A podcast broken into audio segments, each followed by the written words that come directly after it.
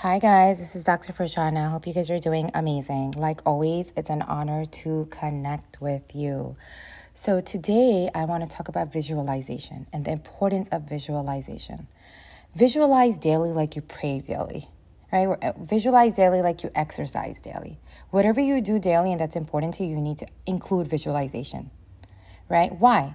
We know our subconscious mind believes what you tell it. So, why don't we take the time out to expedite our successes by visualizing? Think about that. We know our subconscious mind believes what you tell it. So, why don't we take the time to expedite our successes by visualizing daily? It only takes two minutes. So, you must take at least two minutes, two minutes daily to visualize successes in all important areas of your life, right? This doesn't just apply to goals, this applies to relationships as well, right? You want to and in addition, you want to conjure up feelings that go along with it. Sit with it for a couple of minutes, right?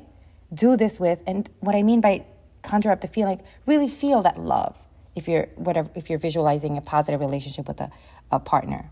Really feel that um, connection with your child as you're visualizing a successful relationship with your child, right? Sit with it. That's what I mean.